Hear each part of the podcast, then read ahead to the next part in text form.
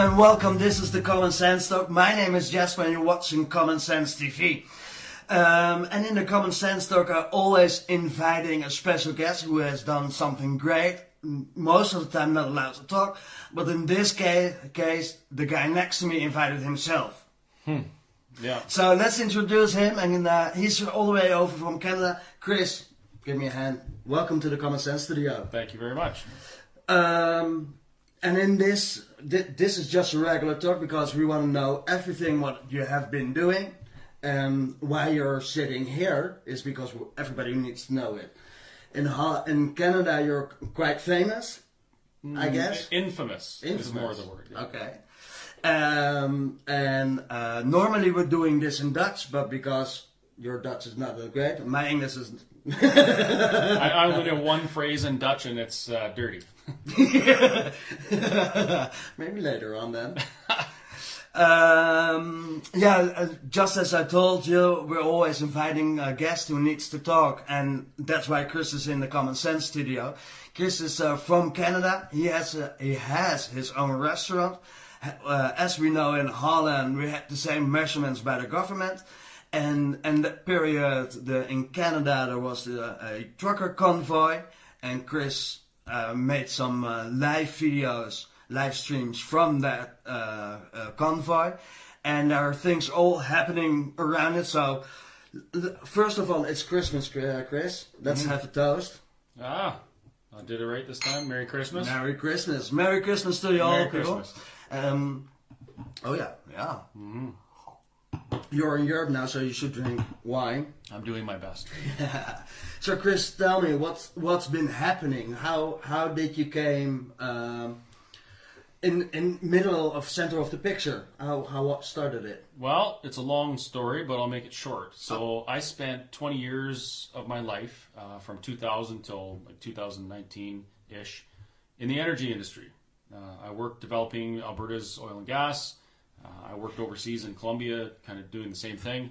And as you know, the energy industry has been under attack for years. Mm-hmm. Right? It's you know it's probably the number one target on the climate agenda. And I, Fossil fuels. yeah, fossil fuels. Yeah, uh, not even fossil fuels, but hydrocarbons. Um, so I I went through periods where I was really prosperous, and then I was broke, and I was really pros- prosperous and broke, and it was mostly to do with government policy. And this at this time it was just about money. So I kind of like figured, well, that, that is what it is. We just have to prepare for the bad times and and be happy for the good times. So it got to, to the point where I decided, you know what, uh, I'm out of this. I don't want to deal with this anymore. My industry's under attack. I'm going to find something else to do. So I thought I'll have more time with my family if I buy a restaurant. Okay. Yeah, and that was the not not accurate. That's not how that works. so I bought a, a restaurant with a gas station and a convenience store and an RV park all in one, and that was my new thing. And I- wh- where is that? That's in a little town called Mirror, Alberta, and I bought that in July, July 9th, 2019. Okay. Yeah. So that's a bit. I know the story already, but that's a bit before the COVID measures came in.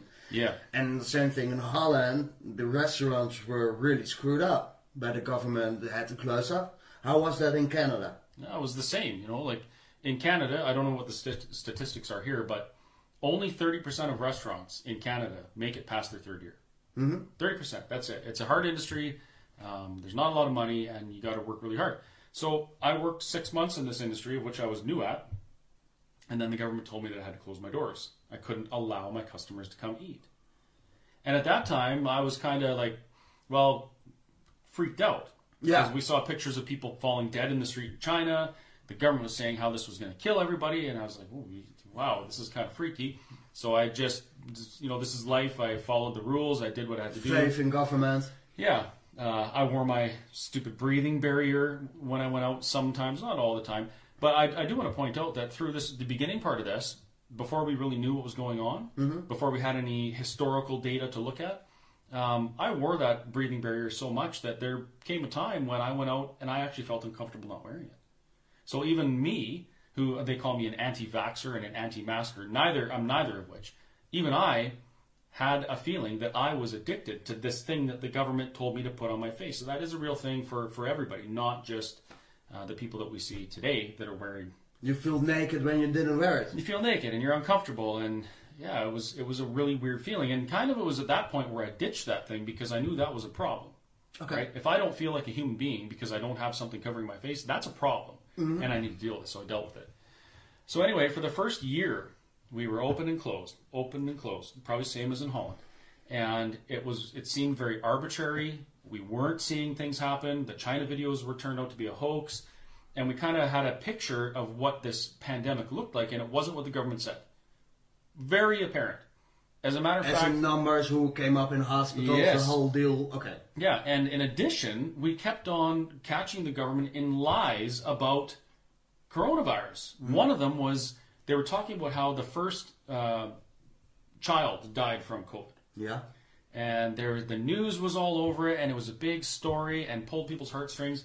And then I saw the, the boy's, he was 14 year old boy, I saw his sister post on Facebook saying, no, he had a brain tumor. Our government used a family's tragedy and framed it in such a manner so that people would believe what they were saying. So and everything with that story and everything that you uh, recognized and didn't came out as I told, there was a switch, or how do I see that? around six months after is when I really got a idea that something this was totally wrong. And really, it started the first two weeks. I was still, I was actually posting, hey, you know, be careful when you go out. Don't if you're safe. don't go to the grocery store and touch something because you could. An old person will touch it, and then someone loses their grandma because you got sick. So I was Falling in the propaganda. yeah. Well, I was believing what I was seeing around me at the time. I was a product of my environment. But as time went on, we got more and more information. My feelings started to change to the point where that December, um, I was already starting to think like, we're never doing this again. If we, if the government locks us down, I'm not doing it. And my premier, Jason Kenney, at the time of Alberta, he went on TV and he apologized. Said, "We're sorry. The government should never decide which businesses are essential, which aren't. We'll never do that to you again. Okay. We're here for you. We're all in this together. Blah blah blah." Talking That sounds great. And and I was cheering for him. You're Yeah. like, yes, you, Yeah. know, you ruined our lives and killed people for uh, this many months, but thank you for doing the right thing. And it renewed my faith in government, renewed my faith in our politicians. Everything's going to be okay. Somebody's coming to save us. Mm-hmm. A week later, he went back on TV, maybe a week in a week in a day, and he said, "Oh, due to the increase in numbers in ICU, blah blah blah, we're going to have to put restrictions on businesses again and closing restaurants, closing gyms." And I was just hell no. flabbergasted and steaming mad because we saw that it wasn't what they said it was. Yeah. We did what they said for the two weeks plus almost another year. It wasn't successful, and they're telling us that we have to continue doing it. And I'm like, no, I'm not following a government into a path of destruction. So that was the the red line for you. That like, hell no, I'm not gonna continue this. But Oh, just like most people, I'm a chicken, okay. right? So I, who wants to stand up against the government? Not very many people. It's a scary thing to do. They're very powerful. They have very powerful, powerful friends, influence. They they hold our lives in their hand. Everything that every part of our life is regulated or controlled by the government. So you were hesitating to speak out. I, I was. I mean, at this point, I was speaking out a little bit, Okay. kind of shyly, but I closed my restaurant and I said to my sister and my staff, I said, if they keep this going, we're opening. Yeah. And I was at the point where I couldn't afford to do it. I would have lost my restaurant. Yeah. So this this month went by, and our chief medical officer of health at the time, Deena Hinshaw, went on Facebook Live and she said, "Well, you know, the numbers are coming down. It's working, but we need another week." And I thought, "Oh my goodness!" and I, I did it anyway. I, Yeah. stayed closed.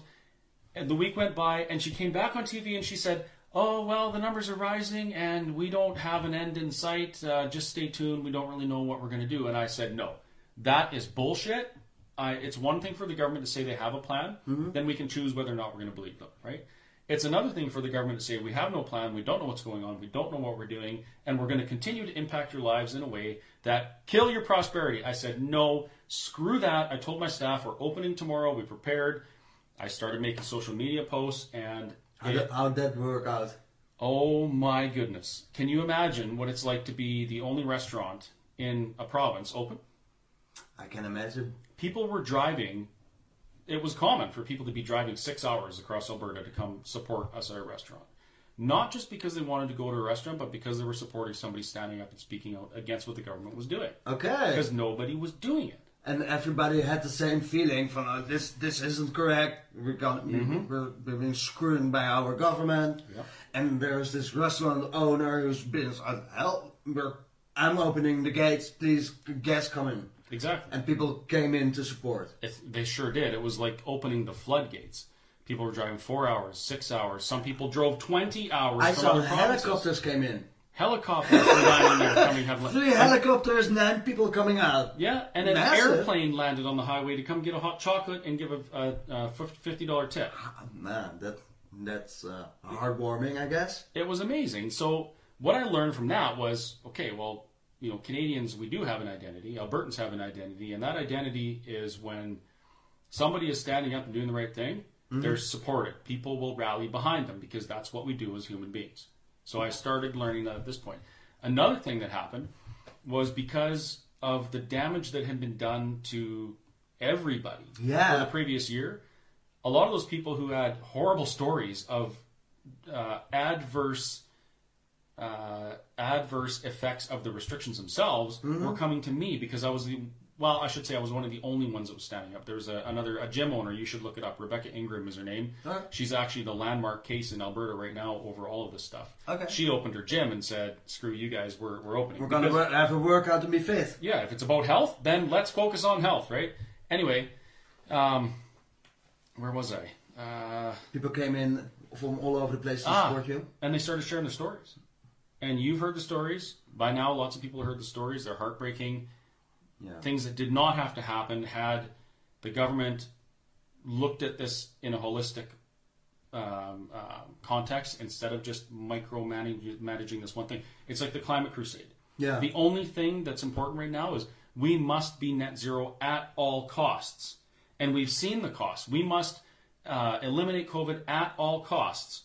And that for me was what cost, sentence. what costs are all costs? Like, are, is it okay if we break up families? Is it okay if we kill people? That's what I meant. Yeah, is it okay if old people die alone in the nursing home or just give up because they've been locked in the room for a year and a half? Yeah.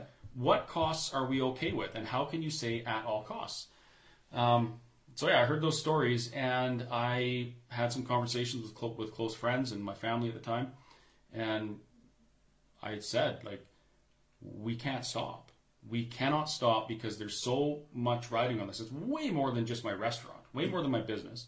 And so there came a time where I had to um, weigh the pros and cons, and I had to accept the fact that my restaurant was so insignificant, my business was insignificant, my income was so insignificant that I had to put it on the line and risk all of that in order to try and do something to uh, give people maybe give other people the courage to do the same thing so we'd rally together and fix something so i never stopped um, the cops came all the time the health inspectors came all the time with the police I wanted to, uh, uh, I wanted to ask you because if you're going against the regulations, you get some authority over your with in your restaurant saying, "Hey, Chris, this is not what what, what you should do." yeah How many times did it come in?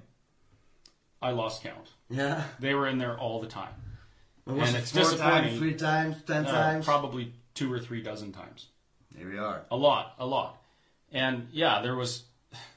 And the funny thing is, the contravening the Public Health Act, which is what I'm charged with, is the same level as a speeding ticket.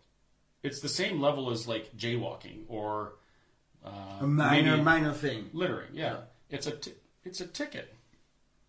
And the amount of enforcement that was spent on me and others doing the same thing in my province was likely enough to feed all of the homeless in Alberta for three years. They spent millions of dollars. So there was lots of enforcement coming up telling me, you got to stop or we're going to do this. And I'd say, I don't care. Do what you got to do. You're wrong. I'm right. Yeah. And it came down to uh, the health services in Alberta, Alberta Health Services, showed up one morning at 5.30, 5.30 a.m. when I wasn't there. And they put a chain on the door of my business. And there's a video of that. Lo- locked it. Locked it. They seized my business. Um, it's interesting to note that they didn't allow me to secure the business before they did that. And I was broken into, and I lost, I don't know, probably ten or twelve thousand dollars of cigarettes out of my store, plus a door, plus you know all these things. But anyway, so they seized my building, and it was locked up. So now it was okay. Well, what do I do? There's not much I can do. I could cut the lock off, go to jail, or I can fight this through the courts. I chose the courts. Maybe that was right, maybe it was wrong, but that's the path I took. And I took a little bit of time to relax, catch my breath, because now I didn't have a job, right? And uh, actually, you know what? No, that's not true. When they chained the business, I spent the next two weeks barbecuing and cooking outside.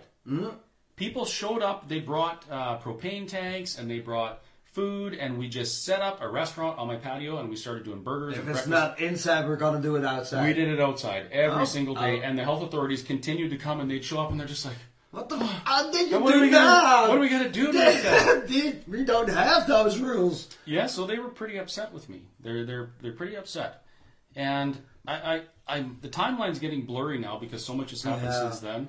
But it But th- th- this was the start that Chris came out and said, "Listen up, this is wrong." The authorities came over at the floor saying, "Chris is a bad guy. You should uh, should close up. You should sit at home, watch telly, and do what exactly what our government is telling you." Yeah, and they went on the news and they called me a rebel and a scofflaw, and they said that I was a super spreader and I was causing harm to Alberta. A judge, in his uh, verbal submission, or, and I, call, I should call it a submission because he was entering evidence, he said that I had caused irreparable, irreparable harm to the people of Alberta.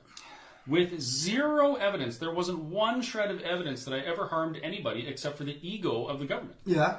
So the government was saying these things about me, and they turned a lot of people against me. There's people in my province who literally want me to die. They, there's there's one person in my hometown used to be a friend of mine. They were supportive when I first got the restaurant, and she said to some other friends of mine that I should be drug out into the street and shot because of my beliefs, because of what I was doing. And, and instead of uh, in in difficult times, uh, a government should bind people together instead of rallying them up. Yeah, but they they turn us against each other, so we forget who the real adversary is. Yeah. I keep on doing this. It's probably in the microphone. Uh, don't worry about it. So somehow in all this, I was my business was chained shut, Yeah. um, and restaurants were opened again for dine-in services in that period of time. I was chained shut for six weeks, and then I think maybe they did it again. They closed restaurants again, and I said, "This is horseshit. We are going to hold the biggest province or province, the biggest protest this province has ever seen." And of course, it wasn't the biggest protest, but it was like a plus four degree, rainy, muddy summer. So weekend. all uh, everything against what nature can bring was against you. Was moment. against me, Yeah, yeah. yeah, yeah. and yet Yeah. thousands of people Okay. came to that, thousands, and the news will say hundreds. The the uh, know, the police will say oh 600, but you look on the video. My town is a town of 500 people. Mm-hmm. My business is on. Uh, I have total of, I, I think it's eight acres on the highway. Yeah. and my entire parking lot was full. The grass was full. The county property to the north of my business was full. Yeah. Uh, the field across the street, there was hundreds of par- cars parking to support and going to the everywhere. station. Yeah, lining the streets of my 500 person town. Um, I had campers and motorhomes parked in my parking lot. Everybody was camping there because they wanted to be there and support me in this protest so I didn't get arrested. And the reason they were worried that I was going to get arrested is because after I put out that I was going to do this protest, Mm-hmm. restrictions are back on. You can't have more than 10 people uh, outside. Gathering. Outside. Yeah, And you have to wear masks and you have to be six feet or whatever, right? Um, Alberta Health Services went to a judge, and his name, you can look this guy up. It's, he's got an interesting uh, past. As a matter of fact, he's one of the people that helped form Alberta Health Services Okay. when they started. Yeah. His name's Associate Chief Justice John Rooke, Okay. and he's uh, lovingly referred to now as Rooke the Crook. AHS went to John uh, uh, Chief Justice Rooke and got an injunction against me that said I couldn't organize, promote, attend, or incite any illegal gatherings. And what, but is it illegal? Because uh, in the Dutch law system, that's one of our basic rights. How is that in Canada? protest yeah. and peacefully assemble. A, a, a, a, for gathering, it doesn't matter if it's for a football, soccer club, or for a church, or somewhere on the street. Yep. Gathering is a gathering.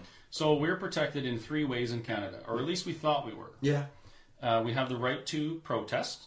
We have the right to peaceful assembly. And we have the freedom of expression. Yeah. Uh, contrary to popular belief, there is not such a thing as freedom of speech in Canada. Hmm, okay. We have a freedom to express ourselves through speech or art or whatever.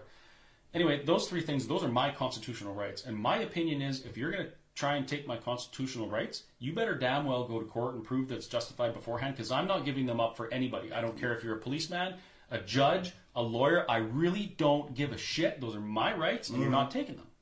But they took them from me. Yeah. So they went to this judge and they got this injunction, and the injunction, get this, it said the respond uh, respondents, I think it's called, was John and Jane Doe in Alberta. Every man, woman, and child in Alberta was named in this injunction. Everybody, 4.5 million people. Um, me, my company, the company that I bought the company from, uh, Glenn Carrot, and uh, there was a couple other names on there. But it named every person in Alberta. And AHS got that injunction without anybody representing the respondents. They told the judge that they weren't aware that I had a lawyer, or mm-hmm. of, of, of any lawyer that I had, But, but they had talked to them in an email the day before. And they got so an they lied in They front lied. of a judge. They lied. They lied. nice. They lied, saying that if they didn't get the injunction, I was going to kill everyone in Alberta, harm everyone. That was a lie Because you were breathing. Because I was breathing. It was a lie that I didn't have a lawyer, and yet this judge signed an injunction and put these this on everybody. So anybody who had more than ten people in their home could go to be arrested and go to jail at this point. So this was big news, international news. Uh, people were paying attention because now what is going on in Alberta? What what How happened? Yeah, with our uh, our our court system. Yeah. Yeah. Where where is justice? How How is this justice? So that happened, and I said, well, how can I do this legally? Because I didn't want to go to jail. Um, And should if you think about our basic rights, there there must be a law that you can speak up to uh, to this kind of things. well, unfortunately, in, in this case, there wasn't for me, or at least they ignored it. So I did the, uh, I shouldn't say the best I could. I took steps to try and follow the injunction. Yeah. I pulled my advertising, which also made it so less people came. Yeah. Um, I told people that were coming that, hey, you got to follow the rules because of this injunction. I don't want anyone arrested. I want our message out, but I want to do it lawfully and I want to do it peacefully. So I took steps to try and follow this stupid injunction. Of course, it wasn't successful because so many people were there. Um, we had speakers from all sorts of speakers who were involved in the freedom movement. Yeah. Uh, brought a big stage in. We had bands. We had uh, Adam Skelly from Adamson Barbecue in Ontario. Look that name up. He's, Okay. he's the guy that did this in Ontario with his barbecue place. Okay. Said, I'm not complying. Um, they chained his door shut. He went in the building beside it and took a, a axe or a sledgehammer and broke through the wall and went in his restaurant and started cooking and flung doors open. And he was arrested by police on horses that trampled protesters. So anyway, he was there. Uh, everybody in the freedom movement was there, and it was awesome. It was an amazing time, even though it was rainy and miserable and muddy. But alas, on that Saturday, May eighth, um, I got a phone call from the chief of police, who was there, um, and I had told him that morning, "Listen, if you go to arrest me, phone me, and I will come and have a conversation with you where there's not people, because I didn't want anything bad to happen." Okay. So he phoned me, and I went and got arrested. But you wouldn't believe the amount of police there. Yeah. There was, uh, there had to be, I don't know, 20 cop cars. There was probably 40 police officers, body cams. They had the great big drones flying around. They had um, buses and I think two or three more dozen police cruisers lined up in the next town. They had riot, like the, you, it was insane what was going on. Overpower. Overpowering. Way That's- overpowered. So many police, and they've all got their body cams and they're videoing. And anyway, I got arrested, went to jail. They left me in the drunk tank for four days, which is not right. No, no toothbrush, no contacts, no change of clothes, no anything. Lights on 24 hours a day. I'm like, what the heck's going on here? This is what are they trying to do? But anyway, um, my only regret through this whole thing is I signed release conditions saying that I would follow the rules to get out on bail. I Wish I never did, but at the time it was what advice was given to me, so I did. Anyway, so that's uh, up until I went to jail, and since then I've been activist, advocate, uh, in court. Like it- it's it's been bonkers. and now here I am in Holland. Yeah. So, like nine or ten days ago, I received a message from Canada. From, Hi, I'm Chris. I'm coming to the Netherlands. I'm at the airport, and at ten o'clock, eleven o'clock the next day on Thursday, you were in the airport, and I live close to the airport, so I'll, let me pick you up and bring you to the hotel. And you were telling me I don't have a hotel. so Chris was sleeping uh, all the time here, except you went for a couple of nights The Friesland. yeah. You, You already- you closed our relationship and you went to somebody else. Yeah. Sometimes you just, you know, if you love Mix someone, up. you gotta let them go. So, and, and then we came, you came here, but why you ca- wanted to come to the Netherlands? W- for what? because I watched what the Dutch people were doing when we were in our convoy in Canada. What did you saw then? I saw Dutch people doing convoys here and on overpasses and lining highways holding Canadian flags mm-hmm. and backing the people in Canada who are fighting for their rights.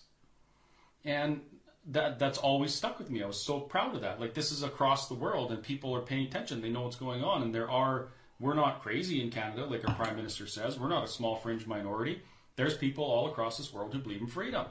And I saw that and it really stuck with me. And then a few weeks ago, I saw the pictures of the, the tractors getting flipped with excavators, and I thought, what the heck is going on? Netherlands, they're a democracy. They're a peaceful country. They barely even have an army. And yet these farmers are trying to stand up for their rights against this globalist agenda.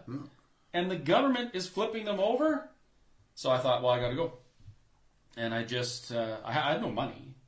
I somehow happened to find uh, a $641 ticket, airplane ticket. And it was a dollar, Canadian dollars. mm, a dollar for the ticket, $640 in So taxes that's, and that's, fees. that's about 500 euros a ticket. Little little less than that, yeah, for something like that. But it was uh, really cheap. Yeah? All I paid really was the taxes and fees. Um, the people at home, they kind of did a pass the hat and they sent me here with a few hundred euros in case I needed a place to stay or whatever. But I just had the the attitude that I was just going to come here on faith and try and get some information and show people back home what's going on here. Because if if I'm here and I'm talking to you folks here and videoing things and I'm sending that back home, it's a real person that they know that they've met, and th- what's happening here Showing what's happening. it becomes real in Canada. It's not just through the news or through a Facebook post. Now it's real because I'm right here and I'm asking the questions. And uh, I knew within the freedom movement, we're very accepting of each other. We trust each other. We're we- like we, we we love each other before we even meet each other because that's how we are. We're human beings. So I I was quite confident that I would meet people who would at least point me in the right direction here, and that's exactly what's happened. Since I've been here, um, what I thought was happening has been I mean, it's a fact, mm-hmm. right? I've learned that what's happening here is exactly what they want to do in Canada, which was another reason I came because I know it's coming there. And uh, How do you broadcast? Because uh, how do you let people know? Uh, uh, on what platform do you do that? oh, I, I just do it on Facebook. Okay. It's just Facebook. I'm on uh, the it's the Whistle Stop Cafe, and if you're looking for it, you have to look for the Whistle Stop Cafe Mirror Alberta because there's lots of Whistle Stop cafes. Which, by the way, I don't know if I told you this, but um, what that means is a small, unimportant town on a railway. That's what a whistle stop is. Okay. Back in the steam engine days, they needed to get water or coal or whatever every nine Somewhere, miles or somewhere. so. So they just had these little tiny towns. They were called the whistle stop. Totally unimportant. That's what I am. I'm totally unimportant. And You were, maybe, but well, now I. I, I still am in the grand grand scheme of things. I'm a nobody, uh, whatever. But I'm doing everything I can to try and get information out and try and make a difference. So that's I hope that encourages people that you can do stuff even if you're a whistle stop. You know. So via Facebook, you're doing live streams and explaining stuff to the people who are following you for listen up. I found out this and this and this, Mm-hmm. for example. Exactly. Yeah, we try and do some, uh, have some viewer interaction. It's hard though, of course, because it's hard to read the comments on the thing. On small screen. Yeah, so, something I should point out, and I fail to do this all the time, but if I hadn't had another organization uh, come and help me and stand up for me, I wouldn't have lasted a week. Which organization was it? Those Rebel News. And that's a Canadian platform. Yeah, Canadian. I they say alternative news, but I don't think it's alternative anymore. But, but, the we're saying Common Sense is the alternative news. That's I guess uh, that's that's what the general public is using. I rather use the new news mm-hmm. or the extra news because the mainstream media is just this narrative story, and we're bringing the other side or the extra side on it. What you're supposed to know to have the whole story and make up your own opinion on your own mind, and th- on that your own choices. And when you've to- been totally informed, then you can make the right choice. Exactly. Knowledge is power, and if you if you if you're confused, you lose. Yeah. And that's what's happened in the last 50 years to us. We've been confused about everything, and we lost. In Holland, there are several platforms. Common Sense is not even the biggest one, but we're growing fast. Um, and there are several. You've been during this your stay in Holland. You've been in uh, in, in the studio from from one, for one of the biggest uh, platforms. Uh, but we're growing really fast, and that's the only way. It's not that we want to have this or we want to do this, but we think it's necessary, and and and we're doing this for the our viewers because they want to know what's going on. And we're the new media, we're journalists, we're able to speak up to the uh, informers next to the ministers and and listen up. We've got some questions. We're going to case courts and uh, and speak to them from. We want to put a camera in it because we want to show that the uh, ju- justice system isn't what we thought of, and we're putting it on camera and showing it to the people. We're mm-hmm. going on the street and asking people what what's their feeling and how how how, how they're how they're feeling and what they wanna see as their future picture. And you can do that because you're not owned by the government. No, we That's the difference. It's we- either a state-owned or state-supported media or not. It's also the mainstream media state most of state uh, uh, uh, fin- financially supported, or with major companies like like Coca Cola or or shaving companies or or or the big media, big big tech. These companies are are making commercials on that. We don't want that on our platform. We we're on ourselves. And if you want to support us, you can do that via via donations or buying clothes, for example. That's the way how we support. And if we're bringing the good news and informing you and you're happy, yeah, then uh, it, it's double way in how much support we're getting and doing the right thing. How uh, uh, how bigger than we, we can grow, and that's uh, that's our aim. Just make sure and and that we're interfering in the mainstream media, taking off their viewers, make them worth nothing, and taking over. yeah, and make, not, make them irrelevant. if they're not doing it, we're doing it. Exactly, and that, that's what Rebel News is doing in Canada. And actually, they've moved to the United States, Australia. They're they're all over the place now. Yeah, But what was uh, re- really significant is they're a group of people who believe in civil liberties. So throughout this, I mean, for, for as long as I've known about them, they've been helping people. So what they did is they partnered with uh, an organization called the Democracy Fund Okay. And they crowdfunded and they paid all my legal fees. All my legal fees are paid. Actually, if all of my legal fees going forward are paid, I've been they've guaranteed that to me. They've said you put it all in line for yourself and everybody else. We are going to take care of you and make sure that all your court's done. If they didn't do that, I would have been sunk. Yeah. And that's the way it's designed. it, it costs so much money. But then again, how how heartwarming is it that people are supporting Rebel News via the platform and then supporting you and and other people who are standing up it needs to be at court because it's not like ten euros or ten Canadian dollars. This is a hundred thousand dollars that you need to spend for it and more. Yep. A regular person can't afford that.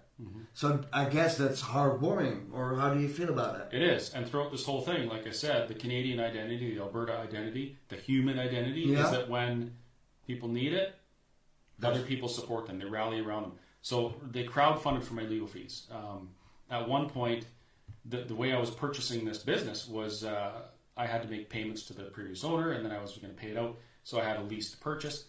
Um, the authorities went after her. Yeah. And in turn, she went after me and tried to evict me. And my only, I had two options give up, stop doing what I was doing, and keep running the business, or keep going and figure out a way to remove that weapon from AHS. People actually crowdfunded uh, close to $170,000 for me. Wow. And I was able to go to the landowner, the property owner, and say, "Here, do up a new contract. Get yourself off of this so that they can't come after you anymore." And we did that. The terms were horrible, and I almost lost the place again because it was so expensive to do that. But I did it, not caring that I might lose it because that was the way I could go forward. So we continued Taking out of all the pressure points and continue your thing for freedom. Yeah. Now before that, uh, people would ask me, "Oh, do a GiveSendGo, do a GoFundMe. People will support you," and everyone was doing that at that time, and I refused. I wouldn't do it, and it was Because it was shameful, or you No. wanna wanna have them bringing in, or you want don't. no, not not because it was shameful. Because it doesn't matter how. Mm, what's the word? It doesn't matter how Satan right or Satan loves, yeah, let's just say, uh, it doesn't matter how virtuous your what your path is. Yeah, if you put a five dollar bill between you and somebody else and you try and deliver a message and the message is good and it's a real message that they need to hear, they won't hear it because all they'll see is money. And I didn't want to be one of those people that had raised a bunch of money and their messages had got lost in money. So I didn't do it, even knowing that hey, I probably need that because this is going to be a long road. I mean, we're fighting uh, uh, um, an enemy with an infinite but were, were only two weeks, which ended up now two or three years later. Exactly. And it's still not over, which blows my mind.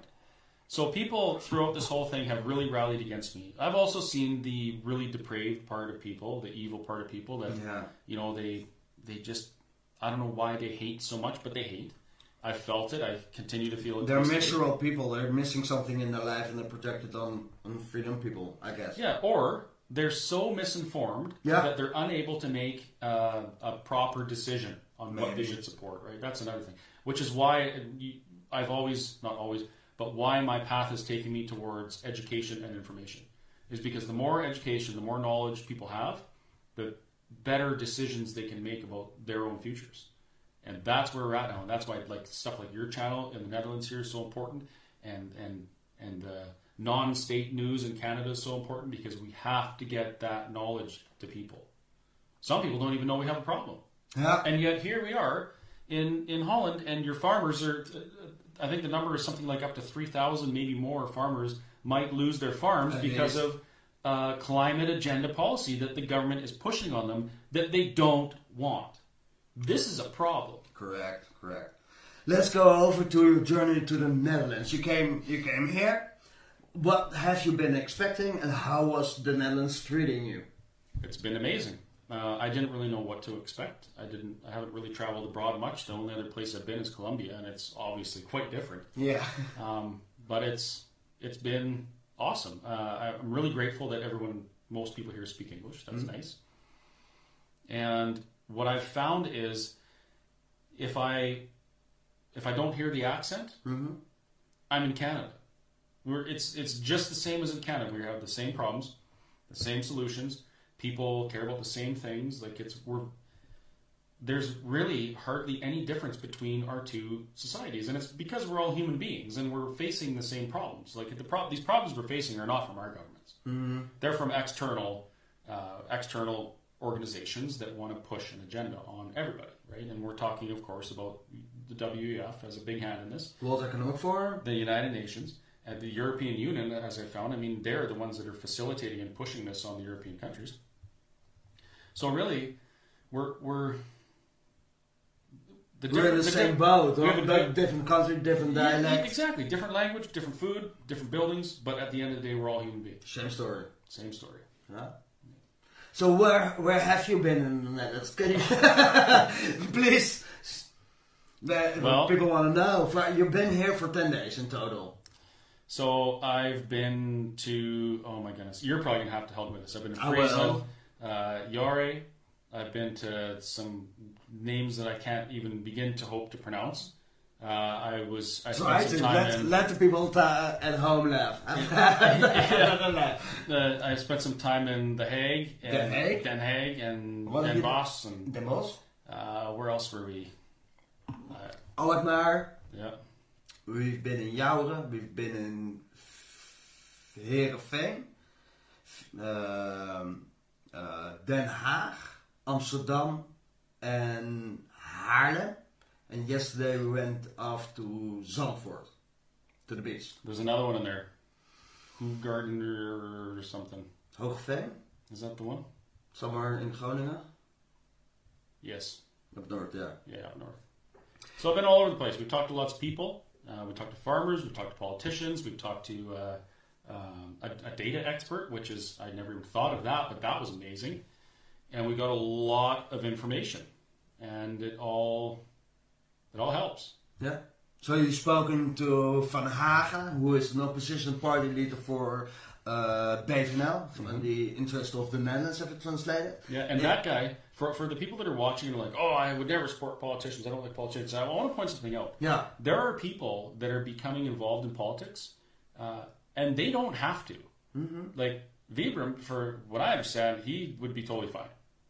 He doesn't have to do this. He's doing it because he knows something's wrong. He wants to make a change. He's So- an entrepreneur and he's in politics. Yeah, so He want to change up things. Exactly. Anybody who's doing that sort of thing and they they stand to lose something, but they really don't stand to gain much. And no, I'm sorry, but a politician's wage is not worth losing things for. It's not an impressive wage. Yeah. Um, those people need to be supported. They really, really do, because that's how this is going to change. We can protest all we want. We can do educational campaigns, but at the end of the day, the people have to go and use their voices when they vote, Yeah. and not just when they vote. I mean, they got to get involved in municipalities. It's one way to, to go into the system and change it up. Yeah. It's not the only way. It's one way, and we need those guys in politics. Exactly. And and we, the uh, the politic guys need somebody on the street to put uh, some demonstration, hang up the flags. How many flags do you? Uh, all over the place. yeah, the turn turn upside down for the sign of distress somewhere, and that's that's giving guys in politics some fuel to rally up. Give them the It's courage. Give them courage to do the right thing. Correct. Uh, uh, you went so you went to Van Haga and, and Den Haag. We had you had raw herring. Not, not a fan. no, that's nasty. I think it's not nice. Then you went down to Den Bosch, where the big farmers' protests came in. They for uh, they uh, the government wants them to remodel uh, sheds where the livestock is in there. Yeah, they want them to upgrade the floor in their barns again. Now, get this: what they're asking them to do um, right now in the dairy farm, when the cows make their waste. Am I drinking fast or what? I'm just talking too much. Okay, that's it. So when the cows make their waste, i.e., shit all over the place, which is that's what cows do. Now the floors are graded, and the waste goes down through the grates. Uh, they can wash it down into the grates so it's nice and clean, and it goes into holding tanks, and then they use this to fertilize their fields. Okay, so that's how it works right now. But all of a sudden, in the last three years, the European Union, at the, at the request of the WEF, has gone on a crusade campaign against ammonia and nitrogen, of all things, or nitrates, sorry. So now the government is saying if you want to have dairy cows, you have to have floors that basically have check valves.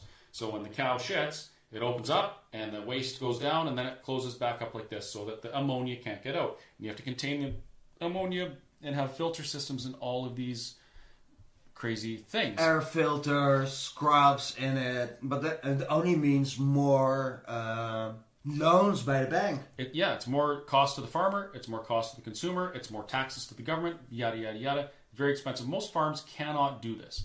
And it's even worse that they just finished upgrading their barns a few years ago. And in, and in the 1890s, they had to remodel. Uh, the, every 10, 20 years, they need to remodel something on a farm because new politics come in. But now, now they're weaponized in it just to um, strangle uh, um, farmers and just give up, leave the farm where they've been raised up a third, fifth, sixth generation. Just leave, pack your things, sign a contract, don't farm anymore. It seems like it will never be good enough unless they, they talk about we have to reduce CO2 impact and ammonia impact, nitrate impact. I don't believe that's the case. I think it's never going to be good enough until we reduce human impact. It's Period. yeah. Now, I've learned that um, the plan for these farms, if the, if the farmers can't afford it, the government has a 29 billion euro bailout fund. So if you're a farmer, you can't afford to upgrade your farm, you come to the government, you say, This is crap, I can't do it. Hell oh, don't worry, it's okay. We got you. We're in this together. We'll buy your farm.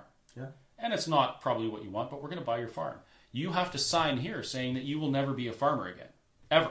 Yeah. You cannot farm in the Netherlands anymore if you do this. It's like the Canadian mortgage buyback program.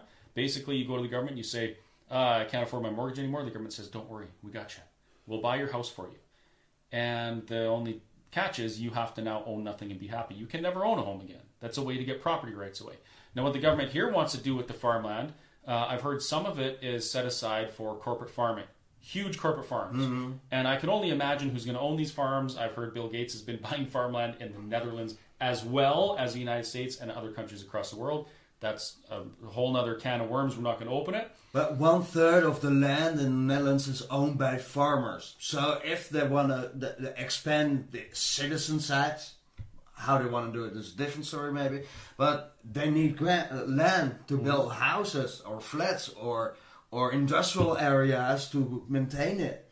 So and that's I look at it as ground reserves. Maybe it's not they're gonna use for now for houses or for roads or whatever they want to build, but at least they have it already. If they need it, they can use it or selling it for more money. But there's another side to it. It's not just that they want to move farmers off their farms and have big corporate farms. Uh, they also have a plan, and this is from the European Union. Uh, now, I, I hope I get this number right, but they said that you need to reduce farms by 70 to 80 percent. It Uh, depends on what kind of area they are, but they uh, need to reduce 95%. I I always explain it like listen up. On the end of the month, if you're working for a boss, you're getting your salary. And that's 100%. Imagine if you're not getting 100%, but 5% of that salary. And that's the, with 5%, Ah, you're yeah, you're talking about the ammonia. Yeah, with them, uh, yeah, for example. But uh, it's uh, for 5% of your salary, you can't pay your house, you can't pay your children, you can't buy food anymore. So what? that's the only option is to give up. And that's the same thing with the uh, farmers.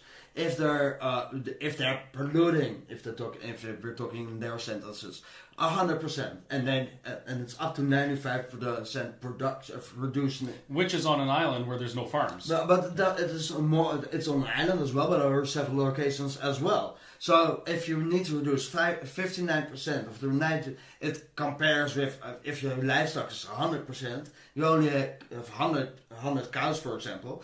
It reduces to five percent cows, five cows. Yeah, and you might be able to make up five percent with But some that's- modest improvements, but nothing that's going to save you. No, and- and with that five percent, that you c- can't earn enough income, so you will be bankrupt. Exactly. So, and that's another incentive of the government to put pressure it on. They're squeezing farmers out. They're, they did it with fishing, and we'll talk about that in a minute. They've done it with sheep farmers by protecting uh, wolves, and we'll talk about that in a minute. They've done with dairy farmers by telling them, and chicken farmers by telling them they have to change their, their barns.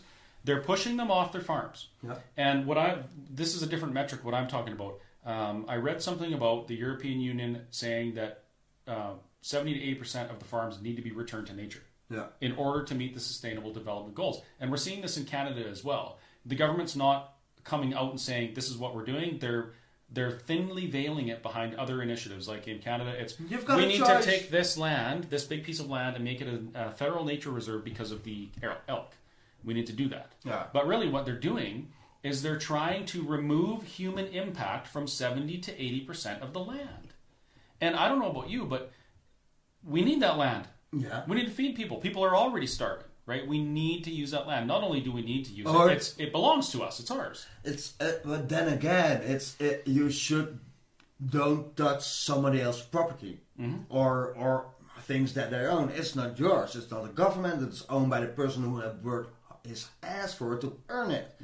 And then the government is coming in and they say it's not. It's not. It's it's like a casino. Now it's now now your money is us Yeah. from us. Bye bye. Well, one of the unsustainable uh, aspects of society, according to the United Nations and WEF, is personal property, private property. That is unsustainable. It doesn't have a place in the in the in the And for regular in the build back better. It doesn't exist anymore. Correct.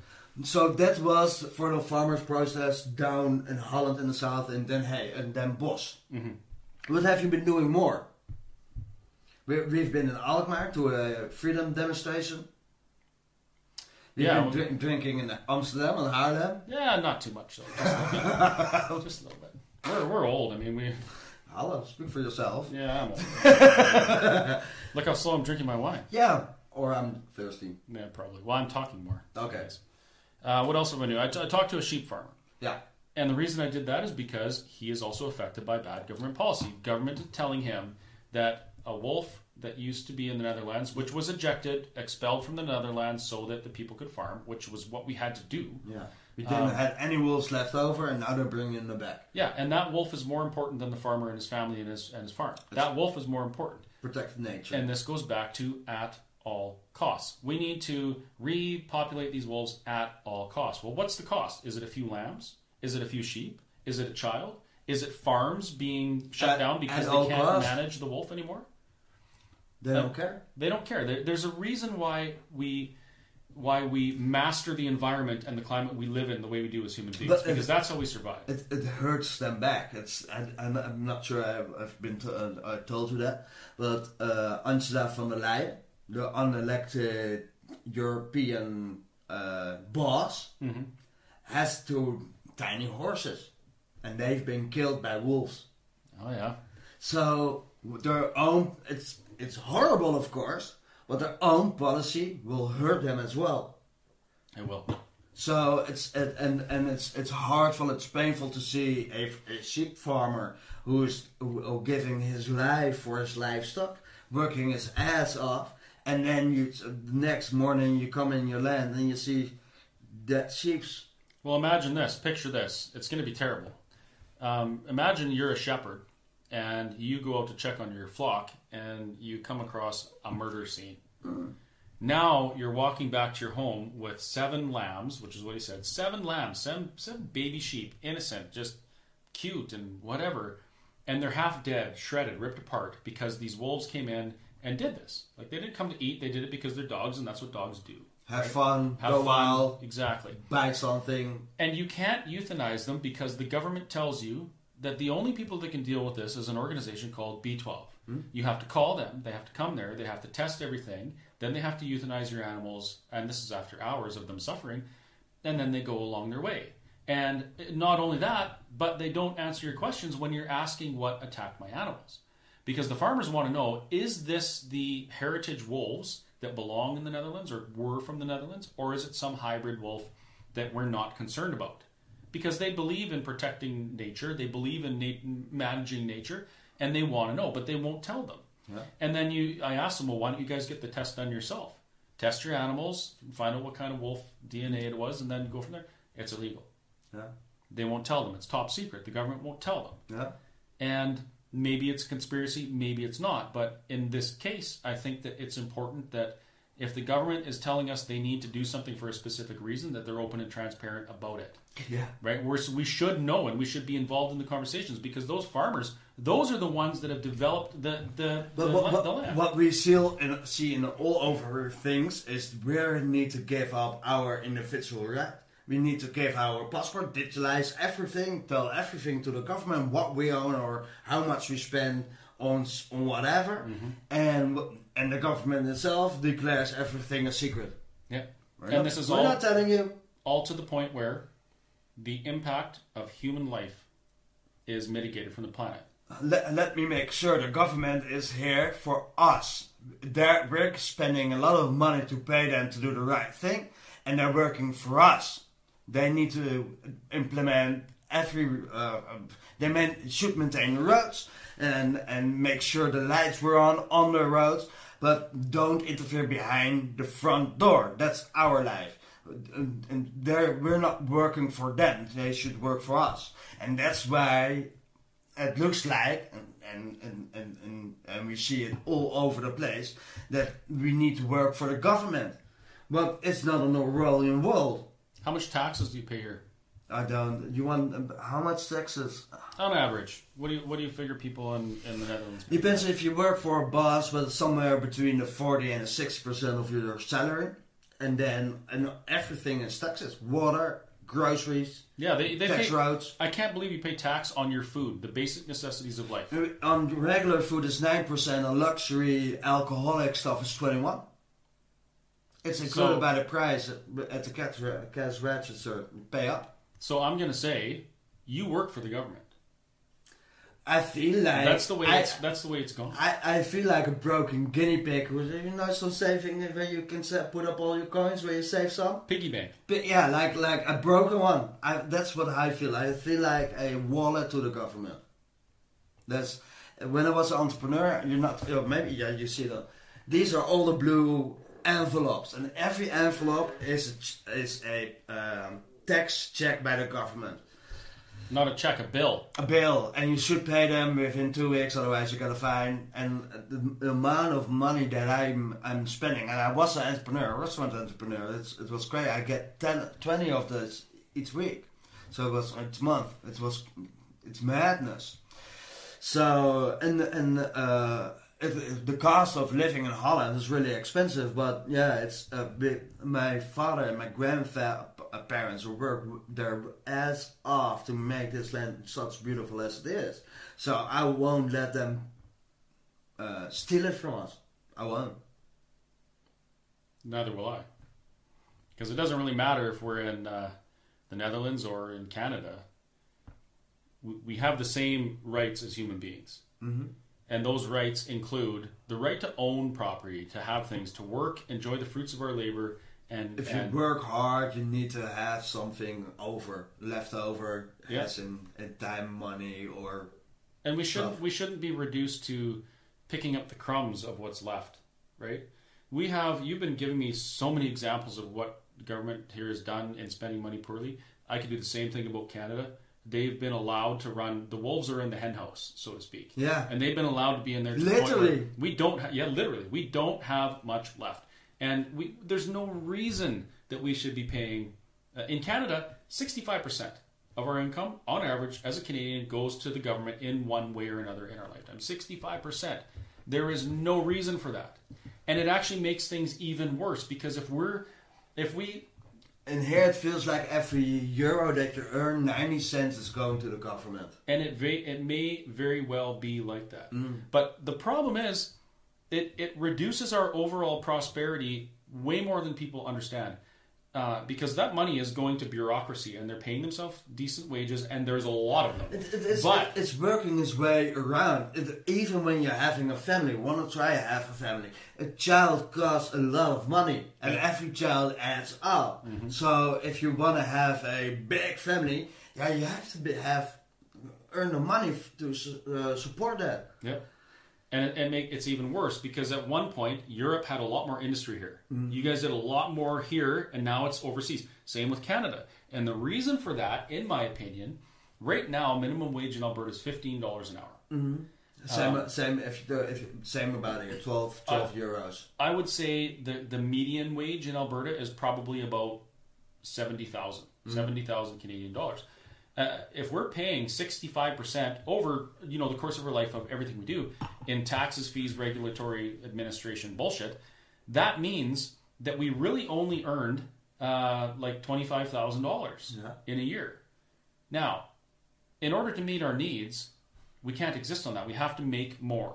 So our wages have to go up, which makes industry unable to compete on a global market when it comes to manufacturing. So our manufacturing is done in in, uh, in India, in in Mexico, Indonesia, all over the all over the world. because- China Yes, in jurisdictions where they don't charge sixty five or seventy percent tax. or government is supporting them. Yeah, so we lose our jobs, we lose our prosperity, we lose all these things Intelligence, But- know-how. a certain group of people get rich. In Canada, we have a million federal workers. A million people work for the federal government in Canada.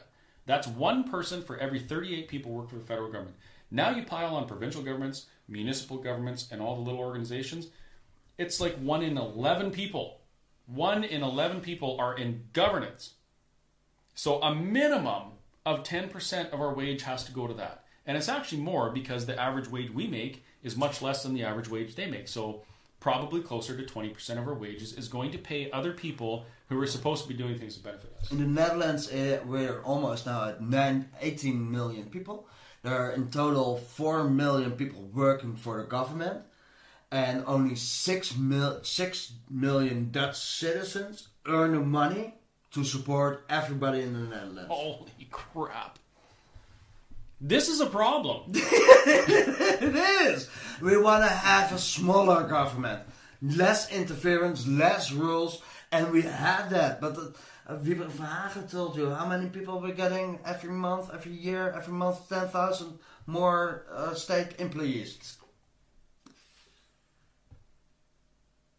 For if what? you if you cut away everything, all of the issues that we talk about, doesn't matter what it is, COVID, health measures, farming practices, everything, and you just get right to the very core of it, and all you're looking at is math, just math. Is it reasonable or sustainable to have six million people working and earning an income and Of four course. million people sucking on the government tit? Of course not. Of course not. It, it, it isn't. And uh, the only thing is that they're lo- loaning more from financial institutions, which I know not a bank, but the, the companies or whatever I'll tra- I'm going to translate that. Borrowing from our children's future. That's it. It's it's we're we're uh, breaking in them their guinea pigs and how much we're spending, how much lesser and fortunate they are. So in in in the long run, uh, when when I uh, when COVID came in, it's like ah maybe a half year, ten months, but it's it's taking way longer, of course, and that's that we recognize that after half year, everyone this is longer fight than uh, than we ant- anticipated. Um, and then you see how much we let go already in the last decades on rules and regulation because we were asleep. But now, now is the time to fight. It's not fist fighting, not to fight back. Yeah, yeah. Because now we've let it we've let it get to the point where we don't actually have our rights anymore unless the government says we do. And then I hate to say it this way, but the beautiful thing about the COVID time is that it forced people like me and people like you and millions of other people to open their friggin' eyes and look at what was going on around them. This when we started to see people, when you started to see those people in the protest getting hit with sticks and then shot and water cannons, and you're like, What the what the heck? We live in a is- free country. What are we doing? This is not China. It happens really, yeah. And that's where the hope lies is that as time goes on and things get crazier and crazier, more and more people open their eyes. And and my hope is that enough people open their eyes and get involved to make a difference so we can change this because we have we have two options. Democracy. Democracy is not perfect, but it's what we have and it's pretty damn good. As long as people are involved. We have democracy or not democracy. Democracy is peaceful by its very nature if you go against democracy and try and change things outside of it, I can't think of one instance throughout history where that's been peaceful. So we have a we're at a crossroads here. Get involved in the best thing we have to this time, which is democracy, or don't, and roll the dice and see what happens. I want to go the democracy route. Hmm? And even that's the, of course that's the thing. Most voting counts. That's what I'm I'm I'm aiming. And it's I rather have my opinions and my ideas. But if I'm the only one, who am I to judge for somebody else? Exactly. But if there are more, happy to join it. But that's the whole aim and whole game that where that common sense is growing on all the alternative, uh, the other alternative platforms, is is to inform the people and make the right decision. And eventually, when somebody hits his head and think, "My God, what's going on?" uh, Um, we only need to just the right amount of citizens and people to turn this around and that's the only way to inform them. Let them know there's something wrong and what's wrong. Just explain. Do you know what a murder hornet is? So they're these giant, creepy Uh, space alien wasps, Yeah, hornets yeah, yeah, that live yeah. in Asia. Um, they'll go in a beehive, Yeah, and they used to go in a beehive and they would annihilate all of them. They would rip the bees to shreds, eat them all, whatever. It was just, I mean, it was like a horror movie. yeah, And it was just a small minority that did that. It was one or two of those murder hornets in a beehive of hundreds or maybe thousands of bees. But at one point, the bees realized that if they communicated to each other, they were the majority and they could take control of the situation. And so they and they did. And this is one thing The murder hornet. Set is falling down. This is one of those cases where we we, we literally watched uh, an animal or an insect change their behavior. Yeah, yeah, yeah. It, right in front of our eyes, and they work together, and they, they actually just vibrate, Mm-hmm. and they release pheromones to tell all the other ones to vibrate. They get involved, they do their part, and they make their hive so hot that the murder hornet boils to death in the beehive, and they win. And that's where we're at. We can either continue to let the minority uh, global elitist come in and murder us from the inside, or we can get together and work together and change it. Yeah. I don't think we should boil them, though. No. No, probably not. Doesn't sound as a really nice soup. Dumb soup. No, no, no, no, no. And, and, and the only uh, I, I hope it will be peaceful, and that's the what we're always aiming at. I hope it will be peaceful, and I hope the government will let us be peaceful. Well, all of the violence we've seen to date has been from the government, It is, and uh, yeah, yeah. both our countries. We've been called names. We we we've been thrown sticks at dogs, water cannons. Yeah, they horses, literally threw dogs shot- into the crowd. and bite. Yeah, but uh, it's it's it doesn't matter. Sometimes it doesn't matter. It's not only in the Netherlands. It happens in Canada. It happens in Australia. It happens in Germany. It happens in Austria. It happens in Spain. It happens in places we don't expect it to happen. In democracies, Commonwealth countries, it happens. It shouldn't happen. We expect it to happen in countries like China, you know. But then my prime minister says that he admires China's basic dictatorship and how they can go and beat their citizens with sticks and force them to be compliant and impose environmental social governance so that they have to follow the rules to exist in, in society. He admires that. Yeah, I, but, uh, peop sometimes people are really mental sick, ill. They need to go to a shrink, at least. Yeah, he does need to go to a shrink. Ca- Carrie and I would say he's a dink, And that means that's a dick. uh, you can just say it in Holland. How do you say it? But maybe not from the YouTube translation. Who is he? A dick. well, so uh, then we went to Alkmaar to a, a freedom protest. Then we d- drove all the way up to Jouren. There was a, uh, a, a Christmas decor, Christmas farmer truck, and A parade. yeah, we, we watched that. Uh, you went sleep somewhere somewhere else. Yeah, I, uh, I was invited uh, to who is now my friend. Her name's Erica. Her home. She's also got involved in this, and she's doing uh, great stuff. journalism stuff, trying to do. Kikke is doing some Yeah. great stuff. She has her own channel as well, and uh, I, I made a lot of good contacts up there. Met her wonderful children; they're amazing, and you know I ended up in the. Sorry. That's okay. I ended up in the Grand Central Freedom Station. Yeah. at one point. That was pretty cool. And so it's uh, it's been a really good experience, a really good trip. And I hope that me being here will have some impact here, and what I'm bringing home will have some impact at home because you know you're fighting on two fronts. It's much easier. And if we watch what each other's doing, we see our failures and we see our successes, and we can adjust our. The one thing I, I was happy to invite Chris is because our Dutch government doesn't like uh, platform or media or attention from out, outside the Netherlands. Ah, good luck. so um, yeah, some we need to tease our government a bit and keep them awake, so don't fuck up and screw up. So cheers on that. Cheers. On more freedom. Mm. Then we went to a secret location in uh, where the guy was. Grand Freedom Central. Here we are. Yep. What's that? Oh, that was pretty cool. It was huh? pamphlets and newspapers and literature and all sorts of things. You, you see the flyer, maybe you see the flyer hanging uh, uh, from the Great Reset. This behind- one here too. Yeah, he's he's That he's one here too. just I'll show them. Yeah, the Gezond Verstand is, is printing out magazines and flyers and stuff, and he's uh, getting people in and, and informing them. Educating people. Educate. Educate But them. that's what we need. We need people in politics. We need people on the street to demonstrate and inform. We need uh, new networks, new news networks, alternative news or the other news, and we need people who are financing. Yeah, that's that's one of the most difficult ones, and it should be the easiest. if you not, don't have enough money, I can imagine you can't afford to donate. But well, the it- reason I say that is because some people, we each have our part to play.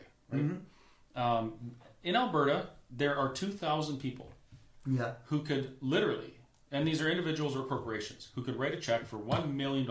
yeah, And that million dollars wouldn't even be missed. It would be considered a rounding error on a tax return. That's how much money they have. There's so much money. And they know something's wrong, but they just, maybe they don't know where to do it.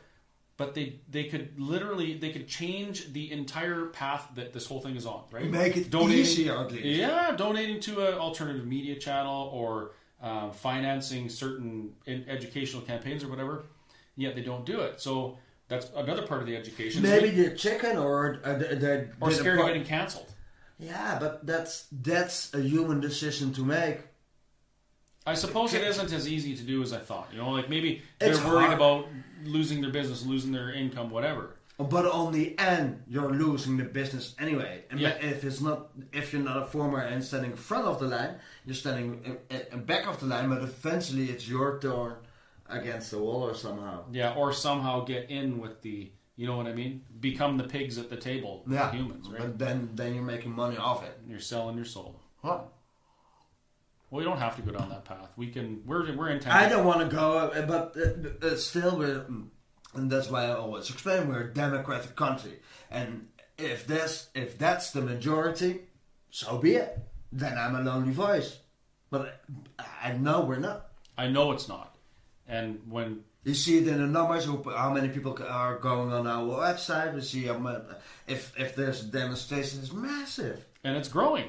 125,000 people follow my Facebook page because of what I'm doing, and I'm nobody. Yeah, Like, but that's that's a, that's that's a compliment as well because something you're doing something right.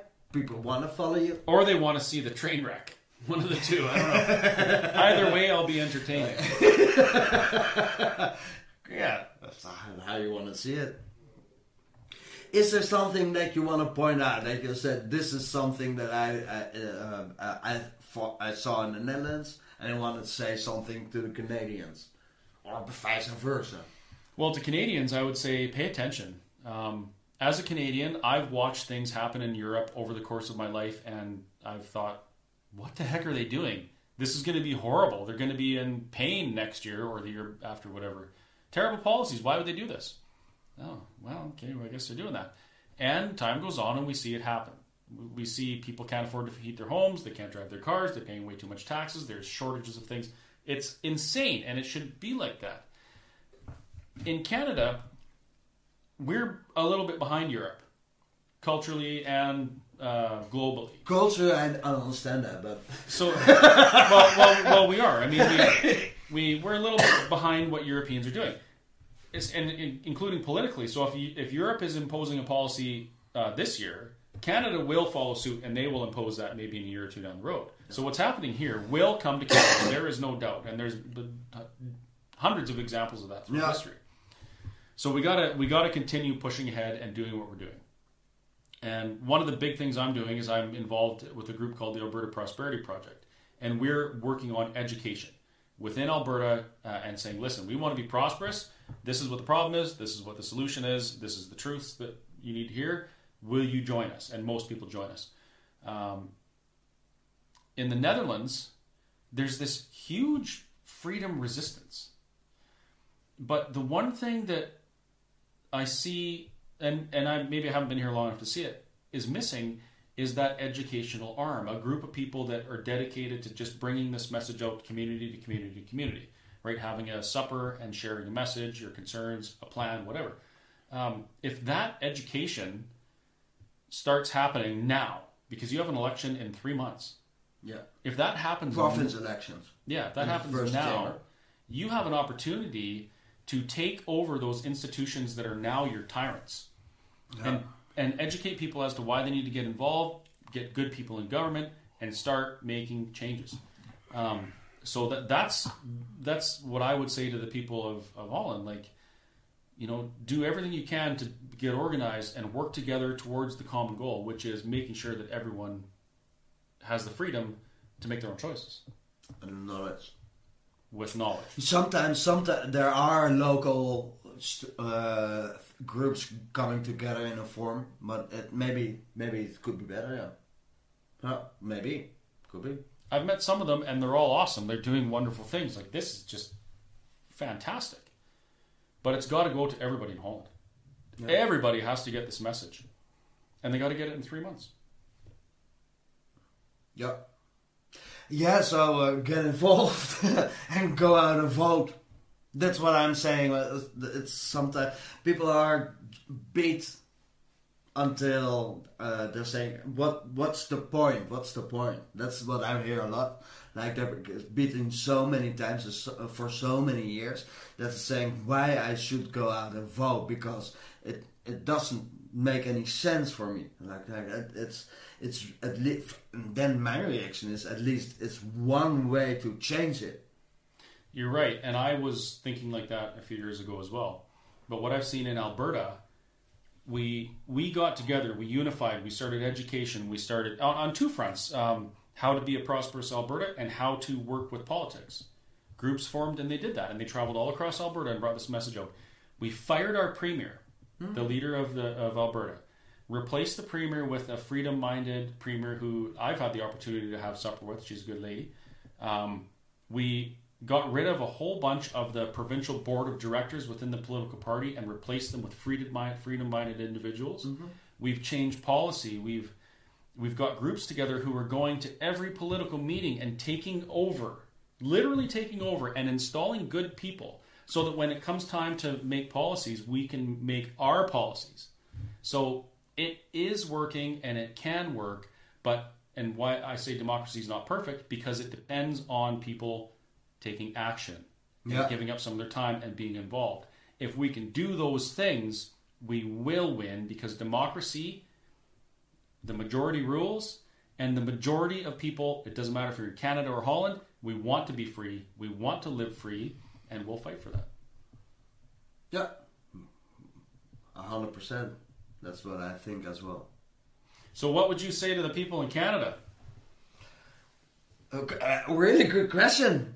Just continue to ha- look, find up, support uh, people in, in politics, support alternative platforms, support uh, uh protest leaders, and go to the demonstration. Send out emails to um, government employees that they're doing something wrong or they're doing something great. Just let them know that you're supporting them. Um, just behind a laptop and giving a reaction is maybe not enough. And there are lots of options. Go out to a demonstration, financially support, go into politics, uh, uh, or inform, uh, be a journalist to go out and and what what uh, what Chris has been doing. Just go out and do a live stream and tell your relatives, and maybe your your your uh, following is growing. Uh, but do something at least, just not sit back and take everything because that's what we have seen before. I guess that's that's that's the whole deal, the whole idea. Democracy needs voices, otherwise it doesn't work. And and some and the other thing is life is a bitch. It is. You have to make fun of it. You have to enjoy it, and you have to make something out of it. And it's always your choice. And if you want to do something good, make an effort. Exactly, I agree. That's what. Uh... Well, thank you, Chris. My pleasure. Thank you. I appreciate you uh, accommodating me for so long. I really, uh, I really love to do that, and it was really fun to meet you and have you over here and to talk to you. And you were a really good guy. So, thank you. Appreciate it. Thank you. People at home, if you found this really funny, give us a thumb up, share uh, share this broadcast. If you want to do something extra, you can go to jaspercscv.backme.org. Uh, you can donate 5 euros a month or 5 euros and more uh, at, uh, at one time. And otherwise, just leave a reaction. If you want to support Chris, you can go to Facebook, the Whistle Stop Cafe Mirror, Mirror Alberta. Alberta. Is there another way how they can support you? You know, that's that's pretty much it. I've uh, I, actually I also have a web store for my business. Yeah. So you can go to whistlestoptruckstop.ca Mm-hmm. and you could buy a shirt, you could buy some gift certificates for my restaurant and give them to your friends, whatever. You know, we uh, the, the best thing people can do for small business is to support the small business by allowing them to provide you products and services. I will make sure the link is in the, in the description. So uh, uh, and everything what we have been talking about is in the description. Thank you for watching this uh, the Common Sense talk. I'm Jasper. Thank you, Chris, for coming to the Netherlands, and I will speak to you soon next time. Enjoy Christmas and have a really good evening.